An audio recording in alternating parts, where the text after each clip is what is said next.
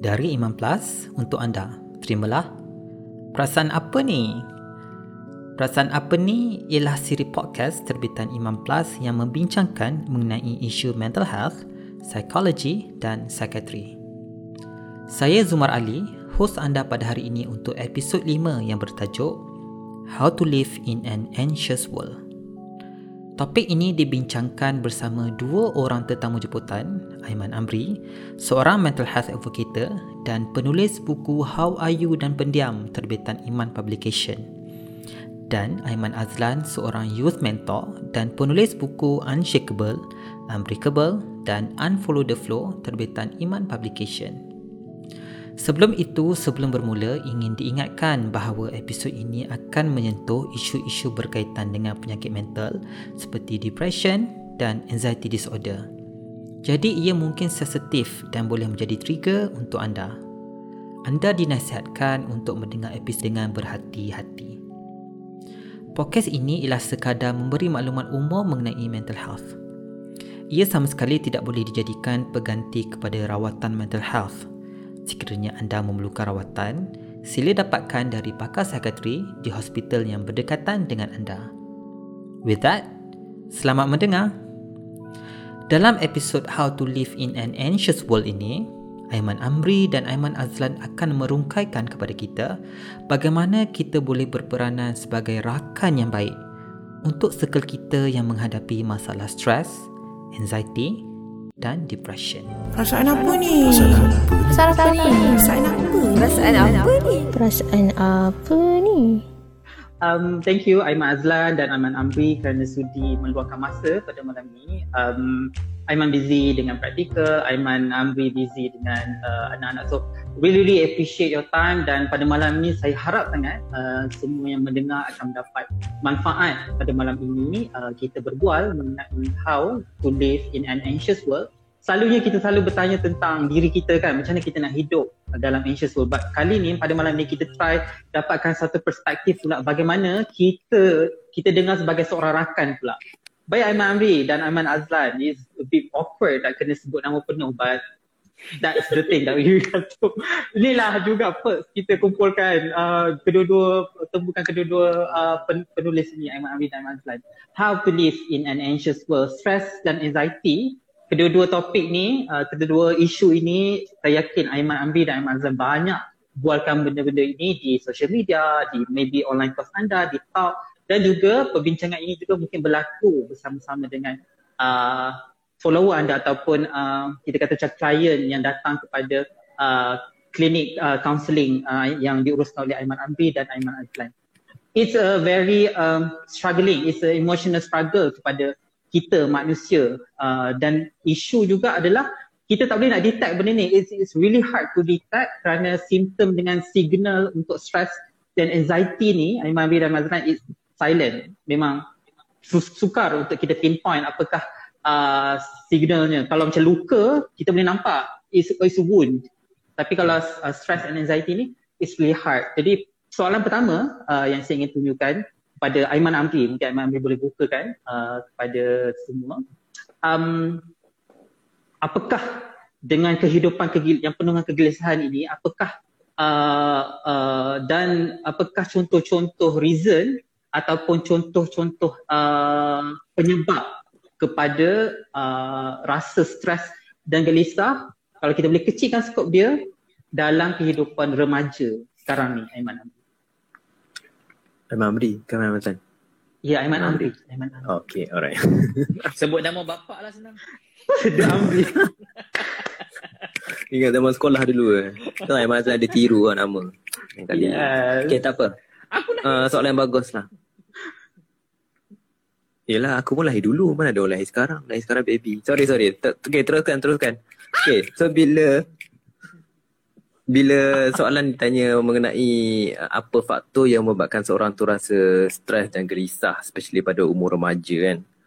Uh, pertama sekali kita kena kena faham dulu uh, ni tak boleh panjang sangat kan. Sebab kita banyak benda tanya kalau cerita panjang nanti Aimazan tak boleh cakap which is the point lah. Uh, iaitu gelisah dan stres sebenarnya dia adalah benda yang bukannya buruk tau. Kita jangan kita kita kena ada mentality dulu bahawa gelisah, stres ini semua adalah sebahagian daripada manusia. Kita semua kena ada rasa gelisah, kena rasa stres, rasa takut, rasa sedih, rasa marah, rasa gembira dan sebagainya. Itu memang sebahagian daripada emosi manusia. Cuma yang menjadikan sesuatu emosi ataupun uh, apa ni uh, biological reaction dalam badan kita ni yang menjadi negatifnya adalah bila dia mula severe. Bila severity-nya le- melebihi daripada kemampuan. Rasa gelisah. Okey, contoh Aiman Azlan kan cerita pasal bak kahwin. Takut kot nak jumpa bakal mertua Zuma tak kahwin lagi kan? Ya. Ha, so nanti nak jumpa bakal mertua atau nak akad nikah tu takut kot. Yep. Tapi takut tu normal. Tapi kalau takut tu sampai tahap kita kena panic attack, sampai kita sakit dada, sampai hilang selera makan, tak boleh nak tidur, tengah tidur terbayang, tengah tidur terbayang muka bapak mertua macam, "Pa, kau nak kahwin dengan aku ke?" Ha, dia terbayang selalu kan. Ha, maka itu satu jadi masalah lah, satu benda kita kena selesaikan. So antara faktor yang menyebabkan individu kenapa uh, seseorang individu ni boleh especially remaja lah kita ambil perspektif remaja eh boleh ada faktor gelisah stres semua ni kalau ikut daripada buku Toxic Stress Child, Child Toxic Stress The Deepest Well daripada satu buku yang sangat best lah. Dia cerita macam mana adverse childhood experience iaitu pengalaman kanak-kanak yang buruk memberi kesan kepada dia punya kesihatan fizikal dan mental bila dia besar. Satu point yang dia sebut kat situ adalah apabila dia dia cerita mengenai faktor hormon iaitu hormon uh, hormon apa ni hormon kortisol iaitu hormon yang buat kita stres ni di mana dia muncul pada satu severe daripada biasa maksudnya banyak daripada biasa. Yang kedua pada umur yang tidak kena maksudnya budak-budak zaman sekarang especially remaja apabila merasa rasa gelisah mereka merasai ataupun mengalami pengalaman yang sepatutnya tidak dialami pada umur dia contohnya stres kelas online uh, stres putus cinta uh, stres kena marah dengan cikgu ataupun stres kena tak siap kerja benda-benda kan. Di mana tahap stres yang diorang alami tu melebihi daripada umur diorang patutnya boleh handle. Sebab semua orang stres. Tapi bila dia melampau daripada sepatutnya umur yang dia boleh contohlah kita ambil macam nilai lah kan. Contoh macam dewasa boleh ambil stres banyak ni, uh, remaja stres banyak ni. Uh, tapi budak zaman sekarang ni sebab persepsi tu yang tinggi yang pertama ialah baca social media dia sebut perkataan anxiety pasal ni dia awareness lebih tinggi dan maka kadang-kadang dia punya bila awareness makin tinggi dia proses tu lebih kuat emosi lebih sensitif dan sebagainya so dia perceive emosi stres dengan gelisah tu sama tinggi macam dewasa sedangkan kemampuan macam ni je Ah, so tu sebagai introductory lah sebab saya tahu banyak lagi soalan lain. Aiman Azlan pun macam eh, dia ni bila banyak sangat cover topik soalan aku pula ni. ah, tapi kita ambil tu macam introductory je lah. Agak ah, Alright. banyak point lah. Dah habis dah. I think that's the end. Terima kasih kerana semua orang. Eh, ya Allah jangan nanti semua orang keluar pula. Terima kasih uh, Aiman Amri atas uh, jawapan tersebut. Uh, uh, dan actually uh, benda ini Aiman cakap lebih mendalam lagi mengenai uh, stres atau gelisah ni. Uh, that's the book. Very good book. Deepest? Deepest? Deepest Well. Deepest Well. Deepest The Well. Hmm. Buku Boleh kan dapat bagus. buku tu? Ataupun kalau anda ingin mendengar sendiri Aiman bercakap mengenai topik stress dan anxiety ni, reason kenapa, apakah makna stress, dapatkan online course Ayuset at Stress Semua Hidup uh, di www.imanplus.com dengan harga RM33 uh, dengan menggunakan diskaun kod Aiman Amri. Um, it's really good, really good uh, online course, especially mungkin anda nak memahami lebih memahami diri anda yang anda tak tahu stress ke anxiety, online course ni mungkin akan membantu anda. Aiman, Aiman Azlan. Okay, Aiman Azlan. Um, orang mungkin bertambah. Selamat datang. Hai, kita pada malam ni berbincang tentang how to live in an anxious world. Um, bukan saja kita yang anxious, mungkin kita sebagai rakan bagaimana nak bantu rakan kita yang rasa anxious. So, stay tune until the end untuk mendapatkan manfaat sepenuhnya. Aiman Azlan, antara salah satu um, penyebab kita merasakan anxious juga adalah expectation. How to live with an expectation yang sekeliling kita ni mak ayah, kawan-kawan, cikgu, lecturer, semua ada expectation kepada kita.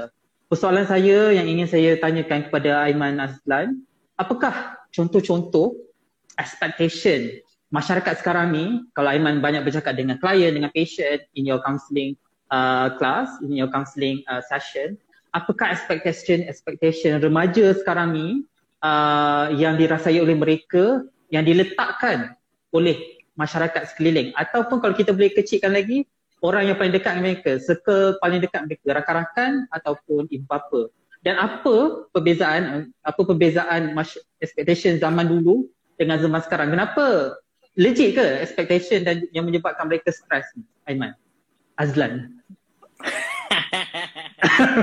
Pening. Hampir terjawab. Okey okey okey. Um, apa kata kita panggil Abu? Abu Rayyan dengan Abu Abu, Iman Abu apa? Abu Iman. Okey, ah, Abu. Iman.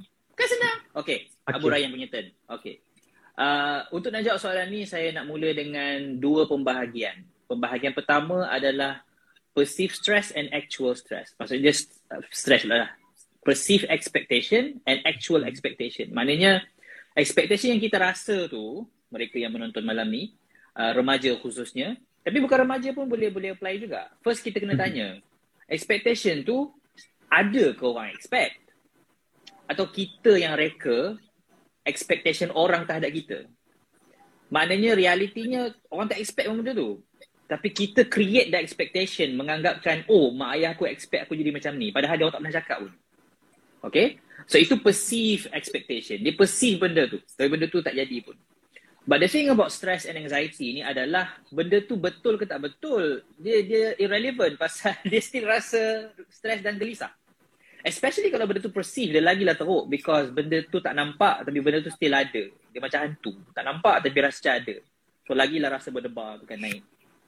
Tapi kalau actual actual uh, expectation, maknanya memang betul mak ayah dia ataupun siapa-siapa lah, dia punya pasangan, dia punya kawan, dia punya jiran, masyarakat, memang meletakkan expectation tersebut, okay. Kalau itu betul, kalau itu benar, uh, maka kita gerak ke pembahagian kedua. First kena kena bahagi dulu. Ini ini aku reka ke ataupun betul ni? Ha, bahagi yang tu dulu. Kalau you reka, well, if you reka that thing, then you can remove it. Pasal you, you yang reka. So you boleh buang benda tu. Now, dia taklah semudah itu but I'm saying that you created it so you can remove it. Pasal you yang creator benda tu. Tapi kalau katakanlah benda tu memang actual, memang betul orang expect ni daripada you, maka letak kepada bahag, pembahagian kedua. Pembahagian kedua adalah boleh kawal, tak boleh kawal. Ini juga penting. Kita kena pandai bahagi apa yang kita boleh kawal dalam kehidupan ni dan apa yang kita tak boleh kawal dalam kehidupan ni. Stress dan anxiety kita melonjak-lonjak to a point where kita memang overwhelmed apabila kita fokus terlalu banyak benda yang tak boleh kawal. Benda yang tak boleh kawal. Like literally you cannot do anything.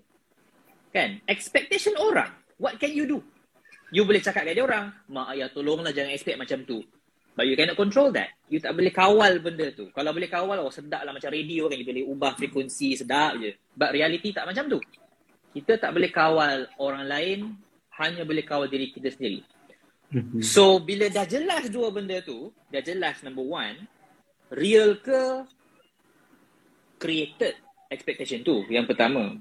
Yang kedua, you boleh kawal ke tak expectation tu. Maka geraklah yang ketiga. Ketiga ni barulah actionable actionable item dia. Iaitu, once you realise yang, oh okay, ini yang aku boleh kawal. Then you realise yang di pengakhiran kita punya process of thinking ni, you akan end up dengan, at the end of the day, aku hanya boleh kawal expectation aku je. I mean, that's the truth. You you do this exercise, you will always end up with the same conclusion. Aku hanya boleh kawal expectation aku. But untuk remaja, dia susah sikit nak faham benda ni because they're still young. And I think because macam Aiman cakap kan, because of the exposure too much too soon tu, kan internet dah ada semua kan. So exposure too much too soon. And even anak saya yang umur 6 pun, I dah realise yang he already being exposed to the world so much more than I was when I was six. Right? I mean, the words yang dia belajar, images yang dia nampak, um, will try kita cubalah. Mak ayah ni sedang cuba untuk mengawal sebaik mungkin but akan ada benda yang akan terbocor right? Akan leaking masuk juga dia akan ternampak benda tu. Kadang-kadang iklan YouTube kadang-kadang phone orang lain you know. Kadang-kadang kita pergi restoran kita tak tunjuk phone kat anak tapi meja sebelah kita meja sebelah kita duk, duk pegang phone. Anak saya duk tengok phone dia. Oh macam tu. Daripada meja sebelah So there are so many variables tau dalam dunia sekarang ni where overexposure tu benda yang again kita tak boleh control. But but but we can still have a degree of control within our house. Last point. Ini bukan nak kata okay, Therefore, semua orang jangan keluar rumah. Okay? Ja- jangan jadi alamis pula, okay? Ini, all of this is to say that there are things we can control. And if, if we can fine tune our attention, fine tune kita punya perhatian kepada benda kita boleh control tu. Even sebagai seorang kawan kadang-kadang, you know. Um, I got question juga daripada orang yang nak tolong kawan dia. Nak tolong anak dia. Nak tolong pasangan dia. Apa-apalah dia nak tolong orang lain. Sama juga. Sama juga. Dia kena pandai membezakan antara apa dia boleh kawal dengan apa dia tak boleh kawal. Sebagai kawan, dia juga boleh jatuh stres dan anxious kepada kawan dia yang yang ada masalah tu apabila dia fokus terlalu banyak benda dia tak boleh kawal. It's the same. It's the same. It's the same thing. It's the same problem tapi manifested in a different setting.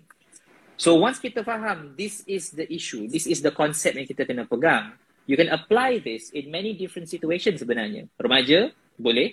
You nak kahwin, pun boleh. You bekerja, pun boleh.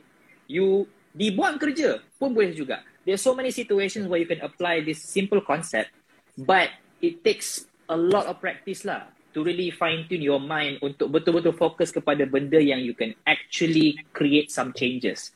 Dan bukan shine a spotlight kepada benda yang you memang tak boleh buat apa-apa pun. Because that's where a lot of people akan rasa hilang semangat akan rasa macam what's the point? Akan rasa macam malas nak bangun esok pagi so hopefully yang mendengar malam ni tu uh, tidak begitulah uh, that's my hope Right. Okay, thank you. Thank you very much, uh, Aiman Azlan, Abu Ryan, uh, for for the answer. Dan um, yes, uh, antara perkara yang yang yang kita nak juga highlight pada malam ini tentang mengenai um, bagaimana kita sebagai seorang rakan ingin membantu. But before that, anda semua, hai, siapa yang baru masuk uh, pada malam ini kita berbual dengan Aiman, uh, dengan Abu Ryan, Aiman Azlan dan juga Abu Iman, Aiman uh, Amri. So kalau dengar um, bunyi baby tu, it's actually Iman, baru je lahir. So um, tanya Abu Iman, again Aiman Amri, um, congratulations, hopefully you, you, you will be a very great dad to, to both of them. Um, tadi uh, Aiman Azlan ada sentuh sikit, Abu Ryan ada sentuh sikit uh, di hujung mengenai um, function rakan tu kan. Saya tanya, ingin tanya pada Aiman Amri, pendapat Aiman Amri uh, mengenai uh, function seorang rakan tu. Okay. Uh, kita mungkin dah dapat put uh, uh, a bit of gist yang okay this is this is uh, yang sedang dilalui oleh rakan kita. Tapi kita sebagai rakan, how can we offer our hand, lend uh, our hand to kawan kita yang sedang berada dalam uh, masalah uh, stress dan anxiety. Uh, Abu Iman. Okay. bagi pening Ha. so apa function eh kita function yang kita boleh buat sebagai kawan kepada individu yang tengah tengah apa tengah gelisah atau stres kan especially yeah. gelisah lah topik kita hari ni kan soalan yang bagus sebabnya bila kita sebut macam ni yang pertama sekali orang akan terus fikir bahawa okay apa function aku sebagai rakan kan? Of course lah chapter MAT ni lemah sikit lah babak function kan. Tapi basically apa basically apa yang kita kita akan buat kita akan terfikir macam apa aku boleh buat? Ha eh korang ni faham serius lah kita selalu fikir macam apa yang kita boleh buat? Macam eh kawan aku tengah gelisah eh, apa aku boleh buat? Apa aku boleh buat? Apa aku boleh buat?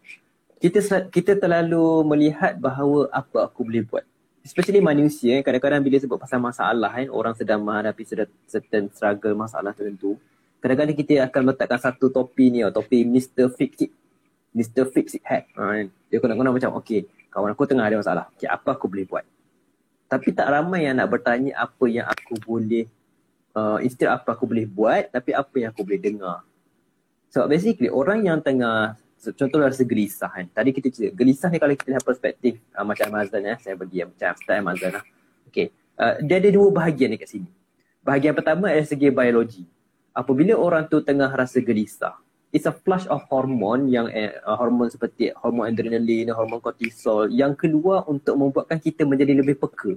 Di mana hormon ni penting untuk memastikan kelangsungan hidup atau bahasa Jawa panggil survival of our body. Di mana ancaman kan contoh macam Amazon tulis dalam buku kita orang buku How Are You kan dia cerita mengenai the invisible band beruang yang datang attack kita ha, tiba-tiba dia ada pula kat situ kan ha, The Invisible Bear tu waktu saya tengah pegang dia tu Cak Mazlan kau okey ke? Uh, so waktu Mazlan dia tengok oh aku rasa badan aku ni macam tengah nampak beruang. Waktu tu baguslah hormon tu keluar sebab nak memastikan kita mampu untuk bersedia. Jantung degup lagi, lagi laju. Nafas lagi cepat, pandangan mata lagi luas, uh, apa ni uh, saluran penafas lebih mengembang. Sebab apa? Sebab kita nak bersedia keadaan fight or flight. Melawan atau lari. Itu bahagian biologi. Tapi yang bahayanya bila mana beruang ni tak wujud dan menyebabkan orang tu rasa gelisah. Kadang-kadang beruang ni adalah beruang yang berbentuk persepsi macam yang katakan kan adalah perceive uh, anxious dia. Oh, tiru ayat kan. Anxious, uh, perceive anxious dia di mana dia punya beruang tu adalah assignment tak siap lagi, uh, lecturer marah, kerja tak siap dan sebagainya. Maka ini adalah faktor biologi. Dan kalau kita lihat daripada faktor psikologi pula, di mana biologi ni memberi kesan kepada psikologi menyebabkan dia menjadi overthinking dia rasa resah, rasa gelisah, flush of hormone tu menyebabkan dia ada energi yang berlebihan dan dia tak guna energi tersebut sebab dia duduk kat atas meja study dia. Dia duduk kat rumah je buat kerja. Tapi energi tu keluar untuk dia lari daripada beruang. Maka energi yang berlebihan ni, bila dia terpendam, dia ibaratnya macam kita charge bateri kan. Contoh kita charge bateri phone. Katakanlah kalau charge bateri phone dan biar je selama satu tahun charge. Walaupun saya faham lah teknologi sekarang boleh macam uh, boleh dia macam yeah, uh, yeah. balance balik kan. Tapi kalau istilah dalam engineering, kalau saya masih ingat lah zaman saya belajar dulu, kita ada istilah kita panggil sebagai thermal runway. Thermal runway ni apabila kita overcharge sesuatu uh, alat yang boleh simpan elektrik di mana lama-lama bateri mengembang, jadi panas, cair dan sebagainya. Maka ini tengah terjadi. Orang tu tengah badan dia produce that much energy untuk lari daripada beruang tapi dia duduk kat ruang tak buat apa saja. So antara benda yang kita boleh buat sebagai kawan dan function kita sebagai kawan. Yang pertama adalah kita jadi tempat dia untuk bercerita. Bagi dia peluang untuk dia ceritakan pasal ni dan bila kita mendengar, kita mesti mendengar tanpa judgement, tanpa label. Dan satu tips lah saya suka kongsi lah bila sebab saya selalu jumpa orang macam tanya macam nak mendengar, macam nak mendengar kan. Satu tips saya share adalah try ketap bibir. Macam bila dia bercakap kan, kita nak respon something je, kita tahan, tahan. Ada lagi dia nak cerita ni, ada lagi nak cerita, bagi dia cerita. Dia tengah cerita-cerita, kita pun nak respon. Eh, aku pun pernah juga rasa macam ni. Sebelum kita cakap, aku... ketak bibir. Hmm. Dan tip ni sangat berkesan. Dan kawan tu pula, yelah janganlah kita sambil mendengar tu. Ketak. Tentu lah. So, kawan ni kau faham aku cerita masalah, kau macam nak kentut ke apa kan? Kau sakit perut ke? so, Fahamlah maksud saya, eh. kita ketak bibir daripada memberi respon yang tidak sepatutnya. Sebab kadang-kadang kita terlalu fikir apa yang kita boleh buat, tapi sebenarnya apa yang kita boleh dengar. Kemudian yang kedua, kita cari jalan untuk bagi dia keluar energi yang berlebihan tu. Apa caranya? Kita ajak dia pergi main futsal, pergi apa ambil angin dekat luar, kita pergi ajak dia jalan-jalan atau apa sahaja aktiviti yang membuatkan dia penat. Maksudnya ada pergerakan fizikal di mana energi yang energi untuk dia lari daripada beruang tu digunakan. Sebabnya memang ada kajian tunjuk bahawa bila energi ni tersimpan lama, kalau kita simpan lama, simpan lama, simpan lama kan, maka ini akan jadi permulaan kepada panic attack. Panic attack terjadi sebab dia proses situasinya sebagai sesuatu yang sangat-sangat bahaya.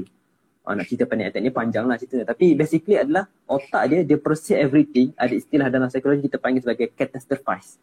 Catastrophize ni dia perceive everything as a catastrophe. Dia nampak orang buka pintu pun macam eh. Dia ingat benda kan. Dia nampak Zuma mu eh dia dia catastrophize everything. Dia nampak macam apa Amazon tiba ah dia macam eh dia buka judging aku eh aku cakap salah. Alamak apa apa benda? Eh aku buat alamak dia dah mula. Ah dia dia catastrophize everything sampai tahap benda tu berpusing-pusing kepalanya akhirnya gabung dengan resepi perencah dia punya energi berlebihan sebab kata papa girl kan sugar everything nice and ni tanpa chemical act jadilah panic attack jadi itu kawan sebagai kawan kita boleh ajaklah ajak dia untuk mengeluarkan segala energi tersebut melalui aktiviti fizikal. Dan yang terakhir apa yang saya boleh kongsikan adalah untuk kita semua saya haraplah uh, untuk kita semua menjadi individu yang mahir coping skill yang basic seperti deep breathing teknik, latihan pernafasan secara dalam ataupun grounding teknik. Uh, semua tips ni sangat berkesan untuk orang gelisah. Sebab so, bila orang gelisah, pemikiran dia merata-rata dia fikir pasal kerja ni, dia fikir pasal ni, dia fikir bila nak contact Amazon, dia fikir nak komen dengan Zuma, dia fikir dia tak siap lagi projek ni, dia tak siap ambil lagi semua. Dia fikir everything semua banyak benda. So bila pemikiran dia tertembak-tembak mula rata pergi ke sana, pergi ke sini, pergi ke IOI, pergi ke Kedah, pergi ke Johor, pergi ke ni, pergi ke masa depan, pergi masa lampau semua. So konsep grounding ni di mana antara contoh grounding, saya tak sempat nak cover semula tapi antara grounding yang bagus adalah sensory grounding di mana saat itu kita bantu dia untuk dia fokus kepada okay, uh, dari segi sensory, maksud semua deria yang ada gunakan waktu tu. Apa benda yang boleh nampak sekarang? Apa bunyi yang kau boleh dengar? Apa yang kau nampak? Apa sentuhan yang kau boleh rasa? You can feel your macam boleh rasa baju, boleh nampak muka Aiman Azlan yang tak handsome tu. Lepas tu boleh dengar suara Zuma yang sedap. Lepas tu boleh boleh ha, boleh rasa macam lidah kita macam okey bibir kering boleh rasa gigi semua dan boleh bau bau badan sendiri wangi macam supaya online masa tak bau lah. Ha, so benda ni digunakan semua deria ni dan bantu dia untuk berada masa sekarang. Sebab sensory ni kita proses benda yang on the spot kan at the moment. So bila kita proses benda at the moment dia membantu balik tarik balik pemikiran yang gelisah yang fikir macam-macam tadi tu. Okay, untuk berada dekat masa sekarang dan okay, aku tenang. So teknik ni banyak yang belajar dekat YouTube. Uh, saya nak ajar sekarang tak sempat lah ataupun boleh langgan tengok dalam apa ni kita punya online course Are you set? Dalam tu saya ada cerita panjang mengenai konsep pernafasan ni. Okay, Thank dia. you. Yes, Aiman. Penutup yang cantik. Penutup yang cantik. Tapi yang penting sebelum ditutup, dia attack kita semua eh. Aiman Azlan, dia attack. Agak. Asal dia ni? Dia Aiman Azlan ni. Ah. Zuma puji kot ah, okay, terima kasih Aiman Ambi atas jawapan dan betul uh, satunya saya nak katakan uh, apa yang Aiman Ambi cakapkan tadi baru sikit is a very surface macam scratch dekat surface je it's meant to know deep uh, bagaimana anda nak nak ground yourself teknik untuk uh, macam nak mencari jalan untuk keluar daripada your moment of anxious anxiety your moment of stress tu boleh langgan ataupun beli uh, online course Aiman Amri di www.imanplus.com uh, gunakan discount code Aiman Amri A A I M A N A M R I uh, di www.imanplus.com dan anda akan dapat diskaun sebanyak RM5 with lifetime access. Boleh dapat tengok bila-bila masa saja dan tadi juga Aiman Amri menyentuh juga uh, bagaimana anda ingin membantu rakan anda uh, dalam buku How Are You Aiman Azlan dan Aman Amri ada ceritakan lebih lanjut bagaimana anda ingin menjadi rakan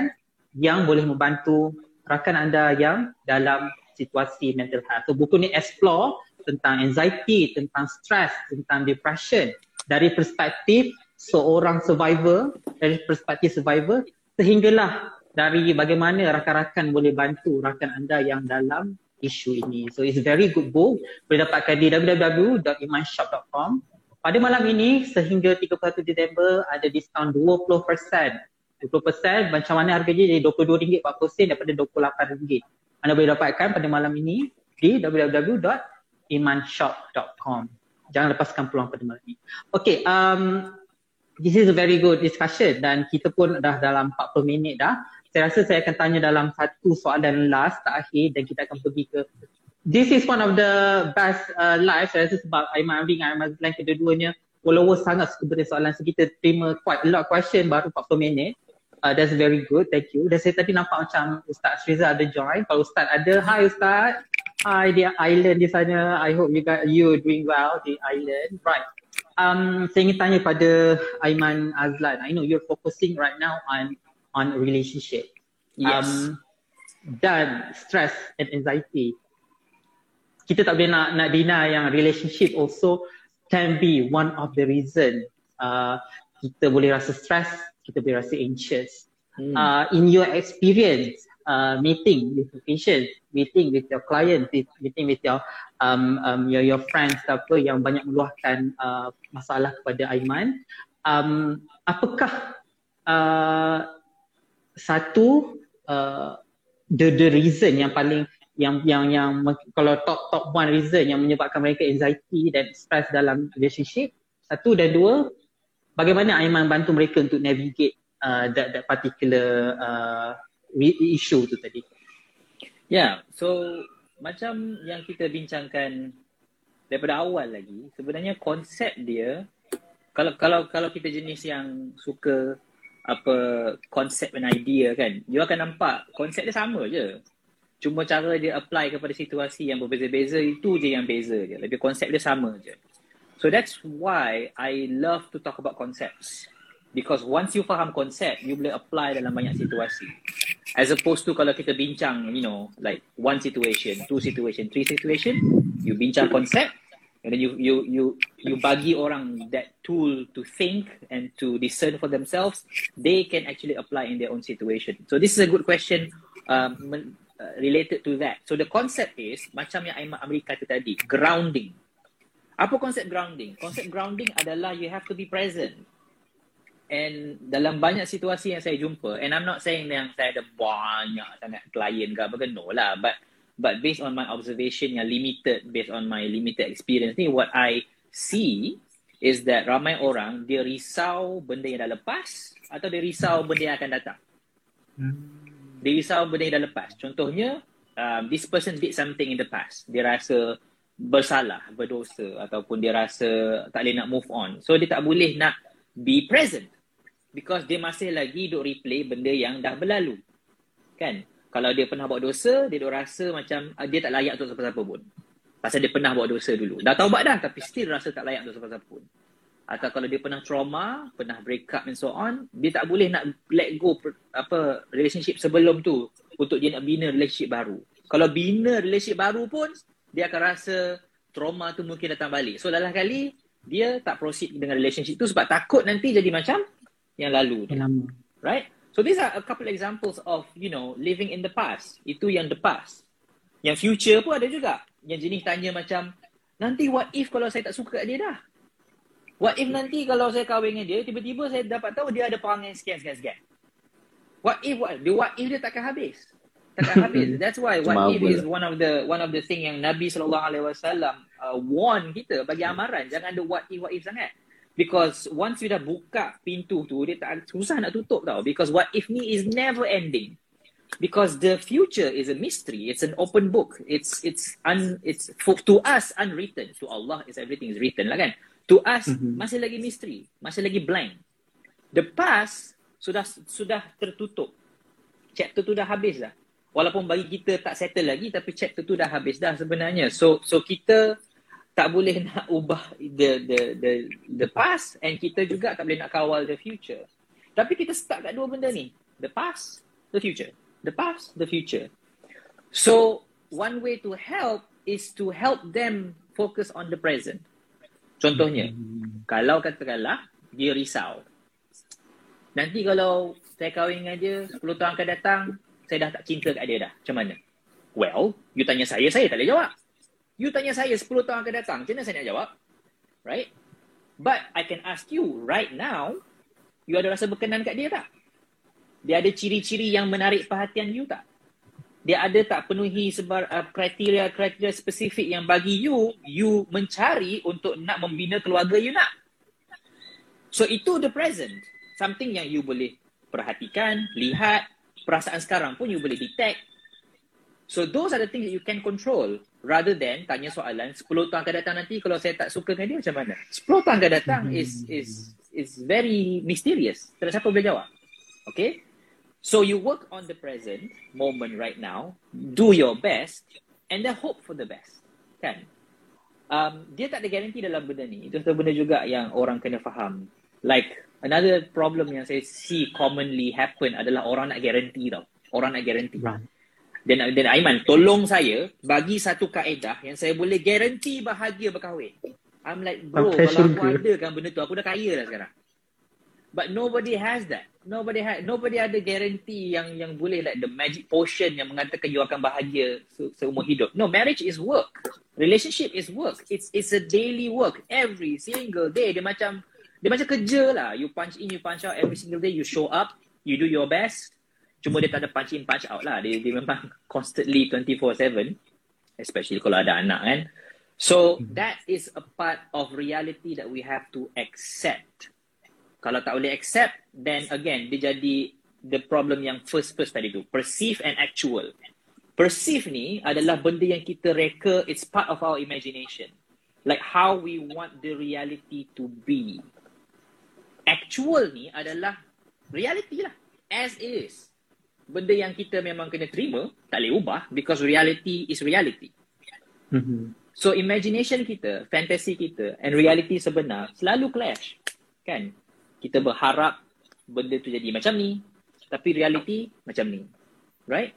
So untuk reconcile dua benda tu, untuk nak mencari jalan tengah supaya kita masih lagi boleh nak ber- berimajinasi tak salah, nak berharap tak salah. But at the same time kita stay macam yang Amri cakap grounded.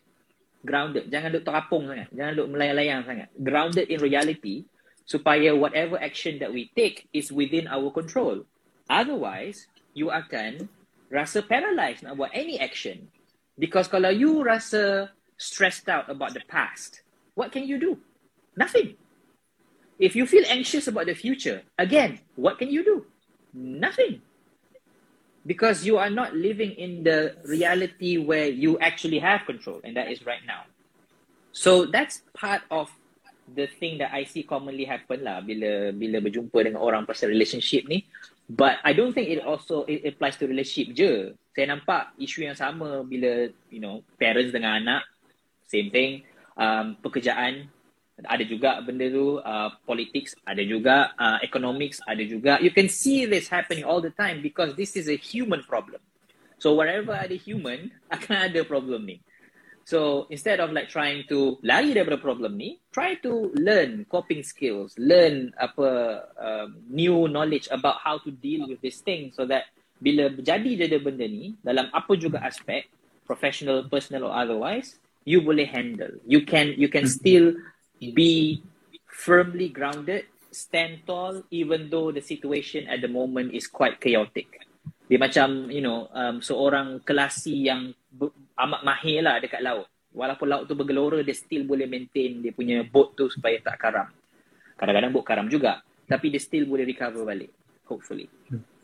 Right. Thank you, Aiman, for the um, very, very important points just now. Dan hi, okay, this is like 188 now. Um, guys, kalau yang baru masuk, yang baru join pada malam ni, kita berbincang, berbual uh, secara santai dengan uh, Abu Rayyan, Aiman Azlan dan Abu Iman, uh, Aiman Amri mengenai how do we live in an anxious world. Uh, bagaimana kita nak hidup dalam dunia yang gelisah, yang serba-serbi tak kena ni, bagaimana kita nak hidup, satu sebagai diri kita dan juga sebagai seorang rakan yang ingin membantu rakan-rakan kita yang lain. Dan sekiranya anda suka dengan topik tentang stress, tentang anxiety ni, uh, boleh dapatkan satu online course Aiman uh, Amri uh, yang bertajuk Are You Sad?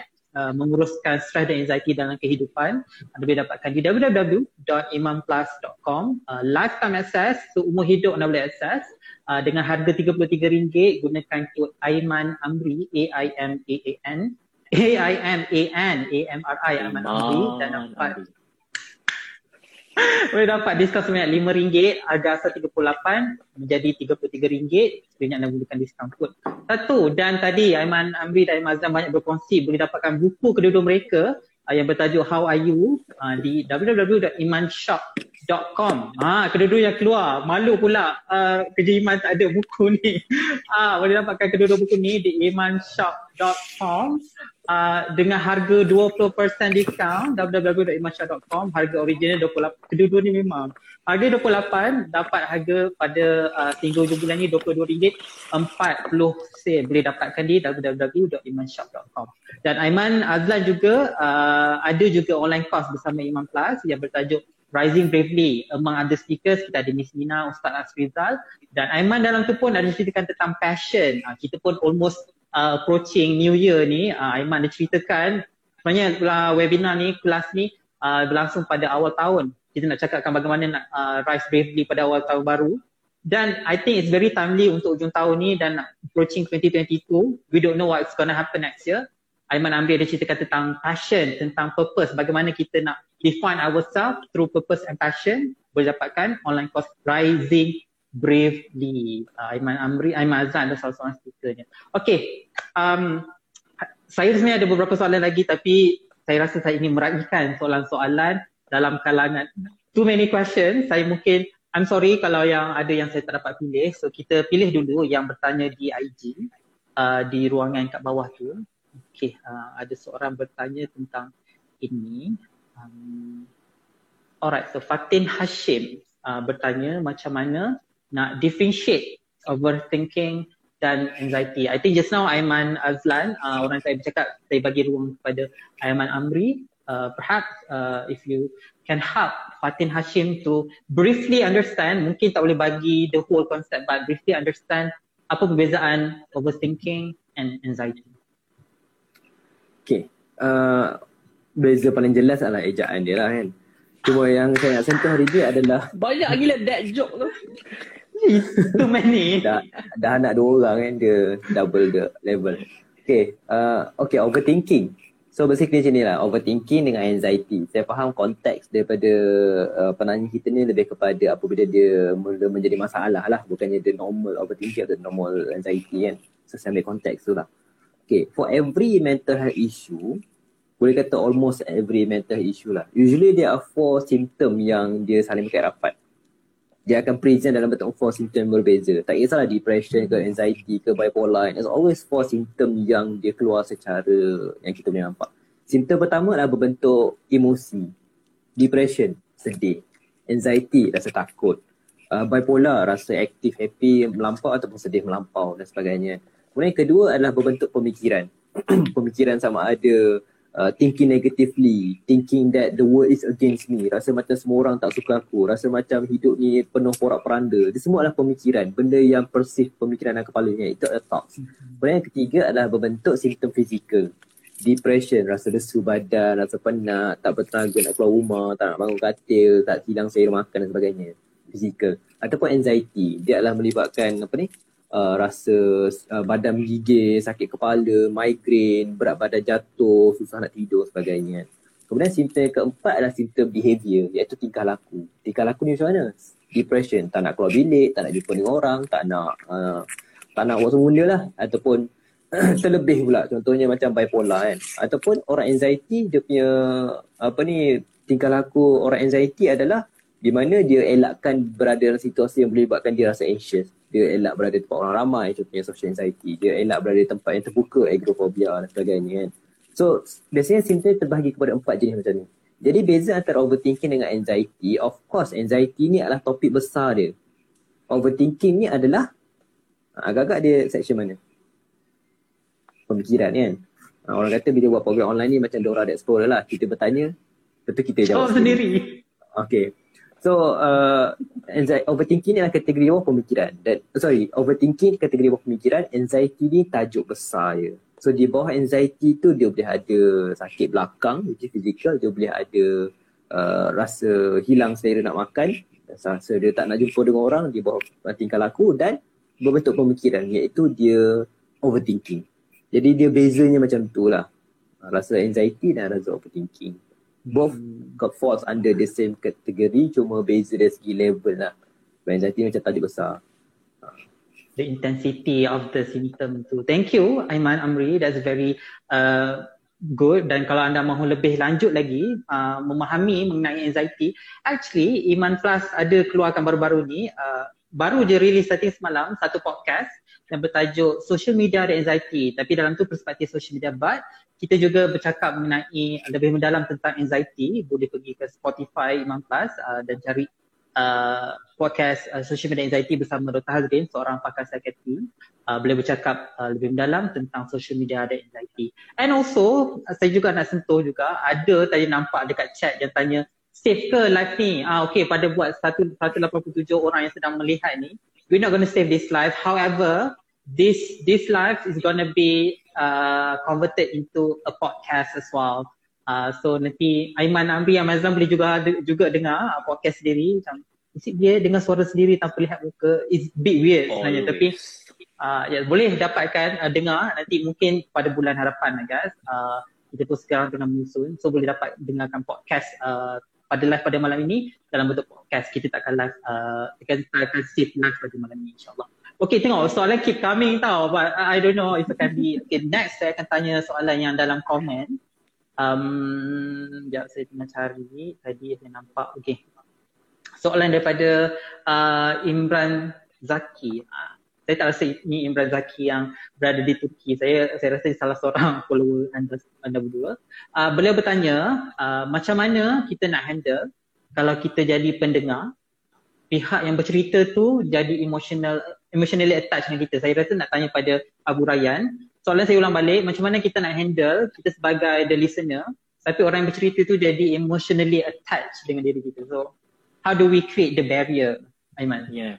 Abu Rayyan Uh, saya sekarang dalam proses tengah nak buat latihan kaunseling nak jadi kaunselor. Tadi ada orang ada orang tulis yang Aiman Amri dan Aiman Azlan dua-dua kaunselor sebenarnya tak. Aiman Amri bakal jadi clinical psychologist. Saya kaunselor. Dia lain eh, dia lain. And Dr. Hazrin psychiatrist juga berbeza. Kalau ada kami tiga ni memang dunia ni meletup lah. So itu perbezaan dia, dia tak, tak tak sama Nanti tapi kan. dia uh, uh, kami bekerjasama dalam bidang yang yang yang sama iaitu mental health. Anyway, dalam counselling ini adalah salah satu benda yang dibincangkan actually dalam dalam counselling adalah apabila ada transference. Maksudnya ada ada this, this attachment sama ada klien kepada kaunselor atau kaunselor kepada klien. Dia dia dua-dua boleh jadi. Tapi dalam soalan ni adalah klien tu ada attachment dengan kaunselor. First kali semua orang kena faham, counselling ni apa tujuan dia? Tujuan counselling bukanlah supaya anda perlukan counselling selama-lamanya. Okay? Tujuan counselling adalah so that one day you dah tak you dah tak perlu counselling dah. Meaning you dah boleh handle that problem on your own. And that's good because that's what we want. Kita nak anda mempunyai skill yang mencukupi, ada penjelasan dari segi pemikiran, anda boleh selesaikan masalah itu sendiri. Bukannya kami tak suka anda datang. Tak. Tapi goal dia, aim dia adalah supaya anda boleh selesaikan masalah tu sendiri. Sebab tu dah dalam counselling, sepatutnya counselor ni dia bukan jenis just bagi nasihat black and white sahaja because kalau bagi nasihat black and white, you takkan belajar anything yang significant in terms of coping skill, in terms of thinking skill. So nanti bila ada masalah lain, you akan datang balik. Ideally, we don't want that to happen. We want you to be independent. Now, having said that, sekiranya ada benda-benda yang yang menghalang kita daripada capai benda tu antaranya adalah bila ada attachment ni so we have to mengaku yang perhaps in this situation we are no longer helpful kena faham sebagai seorang helper counselor ni juga dia ada term lain dia panggil professional helper and i'm sure clinical psychologist pun dikira professional helper juga we have to understand um, sama ada we can be helpful or not Kaunselor mm-hmm. dia akan terima semua orang. Tapi at the same time, bila mana disedari bahawa kami no longer helpful, we have to mengaku dan stop. Because kalau dia teruskan, dia akan backfire balik. Dia akan jadi counterproductive. Kenapa saya terangkan benda ni? Sebab it's also applicable for you as a friend. You know, even though you're not, you know, a professional, ada ketikanya bila kita nak bantu orang, we have to understand are we really helping mm-hmm. saya bagi contoh saya bagi contoh um, kita dekat sekolah ada kawan sebelah kita ada masalah dengan assignment dia dia minta tolong kita Aiman tolong buat je assignment aku ni ha, kita nak tolong dia kesian ambil assignment dia buat balik kita siapkan bagi assignment tu siap dekat dia now dia happy dapat markah bagus dia mungkin grad dengan CGPA yang bagus persoalan dia adakah kita bantu dia Kalau ikut konsep counselling, tidak. Kerana kerja rumah yang sepatutnya dia buat, kita buatkan untuk dia. Maka dia tak dapat hmm. benefit tu. Dan saya ingatkan sekali lagi, uh, kita ada online course uh, dengan kedua-dua ini. So dan kedua-dua ini tu maksudnya Aiman Azlan dan Aiman Amri. Uh, kalau Aiman Amri dia ada online course dengan Imam Plus dengan tajuk Ayus Ayusat boleh dapatkan di imanplus.com dan juga Aiman Azlan kita ada online call bersama bernama Rising Bravely bersama other speakers. Boleh dapatkan di www.imanplus uh, Okay, kita boleh ambil dalam satu atau dua soalan lagi. Tengok kita cuba habis dalam uh, 10 minit 10 minit. Soalan uh, seterusnya saya cari di ruangan uh, yang orang bertanya ini. Uh, right daripada uh, Rizal Syahidan. Uh, saya tanyakan hmm. pada Abu Iman saya rasa. Um, because you mentioned about um, no tadi Aiman tak apa. Dah dapatkan perspektif Aiman ambil dulu tentang Yang trauma. how, how do we lah. yes one of Aiman's. Uh, how do we stop trauma from always ever haunting us? Uh, bagaimana nak stop trauma yang biasa menghantui kita Okay. Uh. Mencabar soalan Faisal ni. Bagaimana nak stop masalah rumah sentiasa menghantui? Uh, saya kena bagi disclaimer siap-siap lah. Uh, bila melibatkan soalan berkaitan dengan trauma ni, basically it is something dah muda sampai tahap klinikal lah. Ya, saya faham. uh, fahaman orang biasa bila sebut trauma ni biasa kita bayangkan trauma ni adalah trauma yang pengalaman lampau yang mengganggu kita sampai sekarang ya. Kita ingat-ingat. Tapi kalau trauma dalam istilah psikologi klinikal lah merujuk kepada PTSD lah iaitu post traumatic stress disorder iaitu trauma yang melampau pengalaman lama yang terjadi. Tapi saya ambil konteks orang biasa lah iaitu pengalaman buruk yang memberi kesan pada masa sekarang. Benda ni dia melibatkan uh, closure lah basically. Uh, dia acceptance and closure. Acceptance and closure ni dia tidak terjadi kepada orang yang mempunyai pengalaman buruk pada masa lampau. Contohnya dia pernah kena break up. Dia break up bukan break up kulit nak jerawat tu ni break up uh, putus cinta dengan kawan dengan kawan special dulu kan. Dia putus cinta dan dia putus cinta tu dia asyik teringat-ingat sampai sekarang dan mengganggu dia punya hubungan yang yang baru kan. Contohnya dia masih teringat sebab dia pernah lah dia sayang sangat tapi putus dengan keadaan yang tidak baik dan sebagainya kan. Putus dengan keadaan yang tergantung.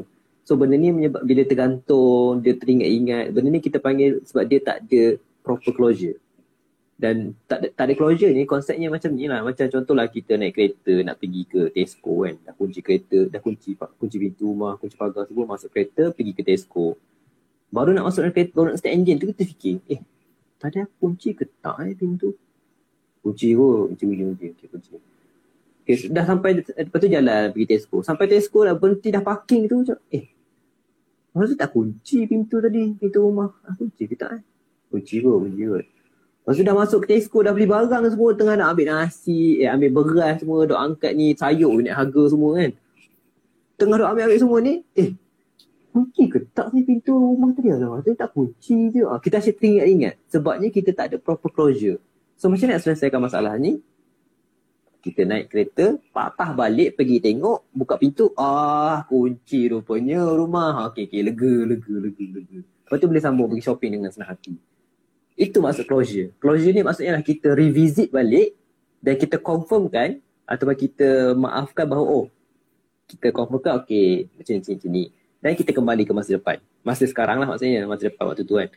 Jadi macam mana dapat closure ada ada satu terapi yang berguna dalam menghadapi situasi yang kita susah nak dapat ni adalah satu nama ACT, ACT namanya adalah Acceptance Commitment Therapy satu psikoterapi dia macam CBT tapi CBT ni lebih kepada very structural and very apa cognitive behavior. Tapi acceptance commitment terapi ni dia very emotional punya terapi dia ambil perspektif ada satu modul nak cerita ACT ni memang tak sempat lah hari ni kan berapa minit tinggal.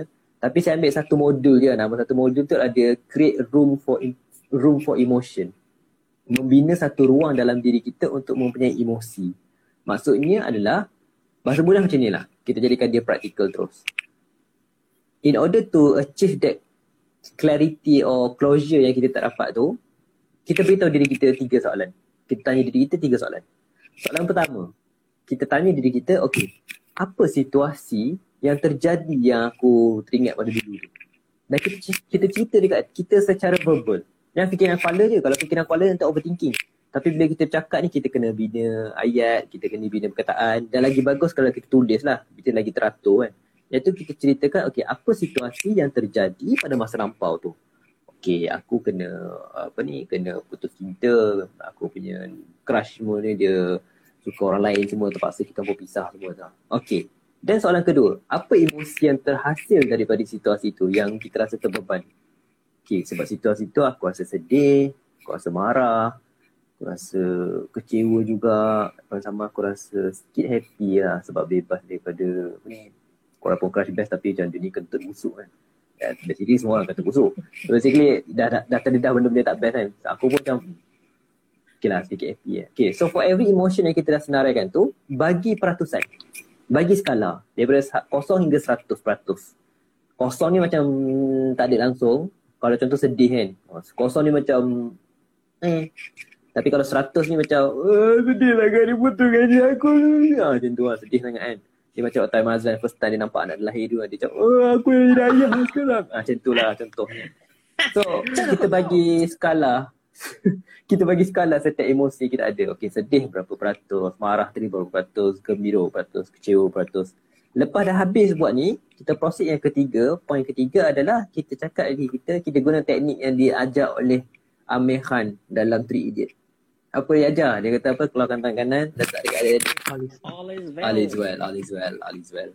Nampak macam simple. Tapi sebenarnya itu adalah sebahagian daripada self-talk di mana kita soothe ourselves untuk cerita bahawa bukan cakap original je tapi kita explain balik nombor satu, nombor dua dalam bentuk ayat kepada kita dan beritahu untuk okay. Contohnya, okay, uh, aku tahu uh, kau putus cinta dua tahun lepas. And it's okay, aku tahu kau rasa sedih, kau ada rasa marah, kau ada rasa gembira sikit. Dan kau rasa kecewa, aku faham. It's okay man, you can feel this way, it happens. You can have, you can feel this way. Kita validate diri sendiri kita punya emosi, kita iktiraf acknowledge balik apa kita rasa sebab kita, macam yang Mazlan cakap kan, kita tak nak kontrol apa orang cakap. So nak mengharapkan orang validate kita mungkin kena jumpa dengan kaunselor atau kena jumpa kawan yang pandai baca yang pandai teknik kaunseling ataupun kawan yang baca buku kekok ni kan. Ha, so itu adalah benda yang macam kita apa kita tak boleh kontrol tapi apa yang kita boleh kontrol adalah diri kita macam mana kita respon so kita self validate self acknowledge dan kita self soothing dan akhirnya dia akan bawa kepada self compassion. Uh, self compassion ni lah yang kita nak capai bahawa okay it's okay you can feel this way. You can semua pengalaman ni kita rahmah dengan diri kita kita compassionate dengan diri kita. Sebabnya bila kita terlalu ekstrim atau terlalu kejam ke diri kita menyalahkan diri kita apa self blaming menyebabkan itu pengalaman lama tu asyik menghantui. Sebab kita belum maafkan diri kita. Uh, walaupun bukan salah kita maksudnya orang mungkin ada orang buat kita. Contohnya pasangan kita curang kan kita tak boleh move on. Walaupun bukan salah kita tapi memaafkan diri ni bukan bermaksud yang kita maafkan dia tapi lebih kepada memaafkan diri sebab uh, I'm allowing myself to feel that emotion aku membenarkan uh, diriku untuk mem- merasai emosi itu walaupun emosi itu sangat sakit sangat sedih sangat marah dan sebagainya tapi aku terima untuk aku boleh rasa emosi itu sebab aku manusia dan situasi tersebut membuat aku, aku mempunyai emosi begini. And now it's time to move forward. Uh, dan benda ni bukannya bila kita buat je terus ah, tiba terus move on. Uh, you, you need to do it consistently lah. Sebab dia proses yang mungkin awal-awal kita langsung tak boleh closure. Tapi eh, naik satu peratus. Buat lagi esok, eh, naik dua peratus. Sampailah selama seminggu, dua minggu, tiga minggu, akhirnya kita mula perlahan. It's a process. It's not a turn, turning point. Mm-hmm. Right. Okay. Thank you very much, Aiman Amri. With that, I think uh, that's the time that we have. Um, before we end, uh, saya ingin ucapkan terima kasih kepada Aiman Azlan, Abu Rayyan dan Aiman Amri, Abu Iman kerana sudi meluangkan masa pada malam ini uh, untuk berkongsi sesama kita, sama Imam Plus, sama dengan viewer mengenai how to live in an anxious world dan kita pun cakap pasal trauma just now. A lot of topic kita sentuh mengenai mental health dan saya harap sangat orang yang mendengar pada malam ini mendapat manfaat daripada sesi perkongsian pada malam ini. Dan saya juga ingin minta maaf pada mereka yang bertanya soalan. Saya dekat chat ada rasa 8, 9 dan tu uh, di dalam uh, IG ada another 6 ke 5. Um, mungkin saya boleh paskan kepada uh, kedua-dua author ni untuk uh, jawab atau kita lihat bagaimana. Saya minta maaf kerana terdapat bertanya. Uh, jadi insyaAllah sekiranya anda ingin dengar balik live ini boleh dengar di podcast kita dan sekiranya anda suka dengan konten pada malam ini anda boleh dapatkan online course uh, Aiman Amri yang bertajuk Are You Sad? Uh, cara untuk menguruskan stres dan anxiety dalam kehidupan boleh dapatkan di www.imanplus.com dengan harga RM33 dengan menggunakan voucher code Aiman Amri uh, anda akan dapatkan harga diskaun RM5 menjadi RM33 di www.imamplus.com akses seumur hidup. Boleh tengok. Bila-bila masa seumur hidup sampai ketua pun boleh tengok. Are you set? Dan juga sekiranya anda ingin mendengar Aiman Azlan bercakap tentang passion and purpose defining yourself through passion through purpose. Boleh dapatkan online course yang bertajuk Rising Bravely. Uh, beliau ada salah seorang speaker among others. Kita ada Gisina, kita ada Ustaz Asrizal, kita ada Aisyah Syahira bercakap tentang bagaimana untuk rise bravely setelah kita mengalami pandemik pada tahun 2020 tapi it's timely juga kita approaching a new year to 2022 bagaimana kita ingin menghadapi cabaran yang kita tidak tahu 2022 ini akan berikan kepada kita. Um, jadi sehingga itu saja. Uh, sehingga kita bertemu lagi pada sesi IG Live, pada sesi Twitter Space yang akan datang. Uh, saya Zuma Ali uh, dari Imam Pas yang mengucapkan terima kasih kepada semua yang sudi mendengar sehingga ke hujung rancangan. Kepada Aiman Azlan, kepada Aiman Amri sudi meluangkan masa pada malam ini. Uh, terima kasih kerana tuningin dan insyaAllah uh, kita bertemu lagi pada masa hadapan. Aiman Amri, Aiman Azlan, kita akan bertemu lagi dalam satu sesi yang sama lagi. Korang berdua memang crazy. I don't know. Betul kalau panggil Hazrin, uh, saya tak tahu. I'm not sure what's gonna happen. Uh, tapi I like to see what's gonna happen with you guys three uh, on the same screen. Terima kasih dan selamat petang kepada semua. Assalamualaikum warahmatullahi wabarakatuh. Episod How to Live in an Anxious World ini ialah kerjasama antara Iman Plus, Aiman Amri dan Aiman Azlan. Aiman Amri atau nama pena Aiman Psychology ialah mental health advocator yang aktif menyebarkan kesedaran kesihatan mental kepada rakyat Malaysia. Beliau ialah seorang penceramah dan penulis buku yang mendidik masyarakat mengenai ilmu psikologi melalui ceramah media sosial dan penulisan di laman webnya aimanpsychology.com. Beliau boleh ditemui di Facebook Aiman Amri, Aiman Psychology dan di Instagram dan Twitter dengan handle at Aiman Psychology. Aiman Azlan pula ialah seorang youth mentor yang aktif memberikan khidmat nasihat dan bimbingan terutama kepada para remaja. Beliau juga ialah seorang penulis buku dan penceramah di laman web beliau aimanazlan.com. Beliau boleh ditemui di Facebook, Instagram, Twitter dan YouTube dengan handle at Aiman Azlan 90. Episod How to Live in an Anxious World ini ialah sebahagian dari seri podcast Iman Plus yang bertajuk Perasaan Apa Ni? Podcast ini boleh didapati di Spotify Iman Plus dan juga YouTube Iman. Jangan lupa untuk subscribe Iman Plus untuk mendapatkan perkembangan episod terbaru. Anda boleh dapatkan maklumat lanjut mengenai podcast ini dan produk-produk lain Iman Plus di media sosial Iman Plus at imanplus.com di Instagram dan Twitter dan Iman Plus di Facebook. Subscribe newsletter Iman Plus dan layari online kos kami di imanplus.com pada hari ini. Sehingga episod yang akan datang, jaga diri dan jumpa lagi.